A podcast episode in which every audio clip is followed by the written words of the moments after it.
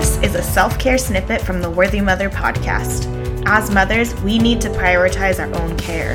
Within this few minute long episode, you will hear how our past guests prioritize their own self care and some tips on how you can do the same. Let's get into it.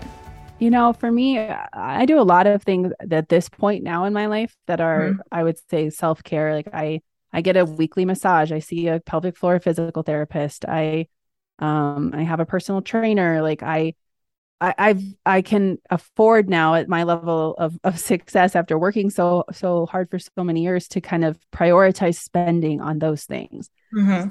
I know that that's not the, the case for everyone, and I know that's not the case for even me even a few years ago.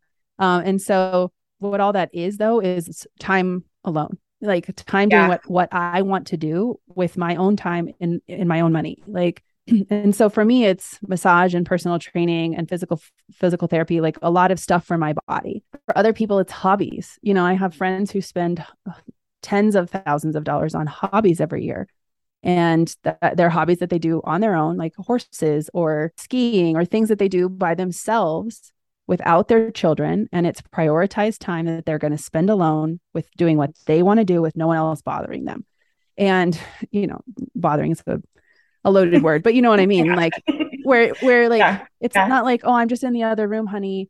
Like I'm working on my cross stitch or something, and but you could come interrupt me at any time. It's like, no, this is truly time away, no phone, no contact. Like so uh, my biggest advice is whatever that is for you, if it's mm-hmm. if it is true like body self-care like it is for me, or it's a hobby, or it's even time with friends, or i mean god for me for a long time it was like i would just go to the grocery store by myself like hey yeah. I'm gonna go to target but without the kids you know? And yeah. you're i'm gonna leave them home with you and i'm gonna go and just being able to like walk around target and get starbucks and i know it sounds like super basic but i'm like that to me for a while was self-care because it yeah. it meant that i didn't have to rush and i wasn't constantly looking at who was touching what and i could actually drink my coffee while it was hot and you know, if I wanted to like harken back to my single days, I could go to the nail polish area and like look at a million nail polish colors or go to the clothing and, you know, or the Joanna Gaines area. Like the things that I don't yeah. do when my kids are with me because we have to move quickly through Target or I'm going to spend a thousand dollars and